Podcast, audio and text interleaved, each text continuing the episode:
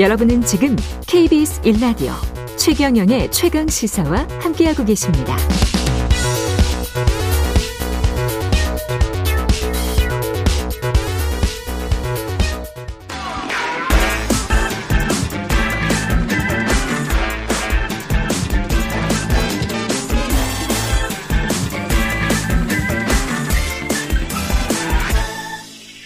네, 한 번 더 뉴스 오늘은 정은정 작가와 함께하겠습니다. 안녕하십니까? 네, 안녕하세요.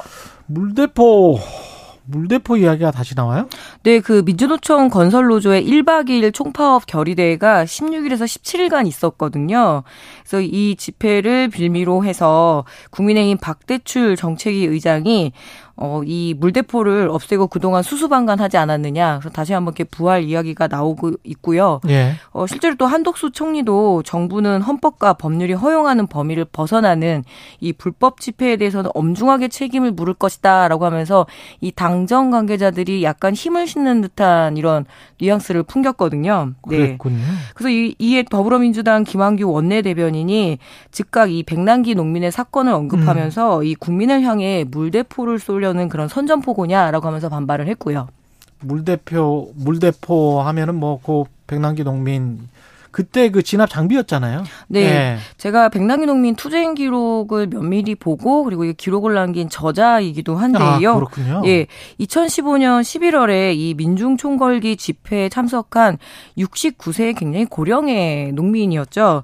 예, 참가를 했다가 경찰 살수차를 예, 직사라고 해 가지고 바로 이렇게 맞고 이 두개골이 골절되고 이 외상성 경막하 출혈로 10개월간 단 한 번도 의식을 회복하지 못하고 그랬습니다. 2016 2016년 9월에 이렇게 숨을 음. 거두었는데요. 말이 물대포이지 실상 이 물에다가 최루액을 섞어서 최루액을 섞었어요. 예, 그리고 굉장히 네. 위력이 셉니다. 그래서 음. 어, 가공할 만한 위력을 가진 살상 무기에 가깝다고 예. 볼수 있는데요. 그래서 직사를 해서 사람이 네, 맞고 나가 나가 떨어져서 뇌진탕 네. 당하고 뭐 이랬었습니다. 예, 그러니까 예. 물대포가 아니고 대포의 위력을 갖는다 이런 이야기가 음. 나올 정도니까요. 그래서 공권력이 이 적군도 아닌 시민을 향해 쏠 수 있는 이런 단순 시진 압 장비는 아니라고 볼 수 있을 것 같습니다. 음. 2010년 당시에 이 독일에서도 그냥 지나가는 시민이 이 물대포를 맞고 실명을 한 사건이 있었거든요. 아. 그래서 상당히 유럽에서도 많은 논란이 있는 그런 진압 장비이기도 하고요. 예.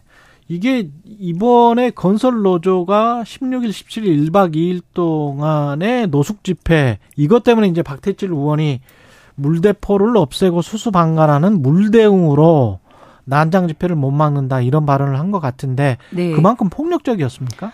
뭐 그렇지는 않습니다. 예. 뭐 시민들이 불편할 수는 있었는데요. 이번에 이 노숙 과정에서 허가되지 않은 도로 점거나 어떤 불법 행위가 다소 있기는 했지만 경찰과의 어떤 과격한 충돌이나 폭력 행위는 사실상 없었습니다. 예. 뭐 비닐과 텐트를 깔고 길에서 노숙을 하다 보니까 아무래도 이제 시민들 보기에 불편했을 수도 있지만요. 하지만 이게 결국 그 시민들의 집회와 결사의 자유를 억압하려는 어떤 이런 공포 정치 행사 아니냐 뭐 이런 음. 비판도 나오고 있는데요.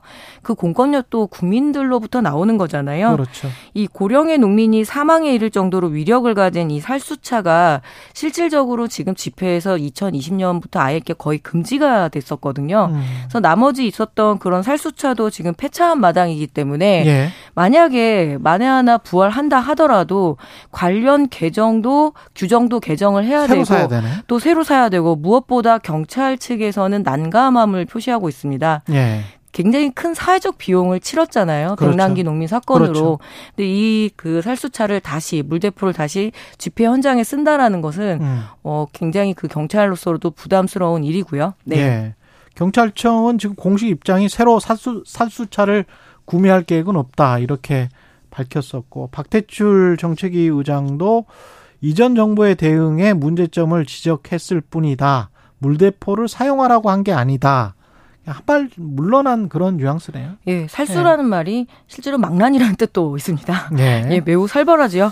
예. 여론이 안 좋다 보니까 좀 네네. 물러난 것 같습니다. 돌봄 부담과 관련해서는 외국인 가사 노동자 제도를 도입해야 된다? 네, 지금 고용노동부와 서울시가 이 네. 외국인 가사 노동자 그 시범 도입을 제안을 하고 제안을 하고 6월 중 시범 사업을 한 다음에 하반기부터는 도입을 해보겠다라고 하는데요. 약 100명 정도의 그 외국인 노동자를 비전문 취업 비자, 그러니까 이나인 비자라고 하는데 주로 네. 농업이나 건설, 뭐 제조업 이쪽으로 이렇게 발급되는 비자인데요.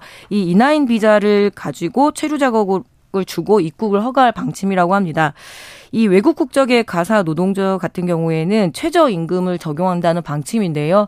몇 달 전에는 뭐 100만 원에 쓸 수 있다 뭐 이런 음. 논란이 있었는데 실제로 최저 임금을 도입을 하게 되면 200만 원 정도 수준 주 5일 근무 그리고 입주형은 아니고 출퇴근형이라고 하는데요.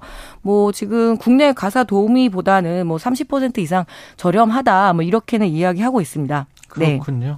근데 실제로 이런 분 수요는 있을까요?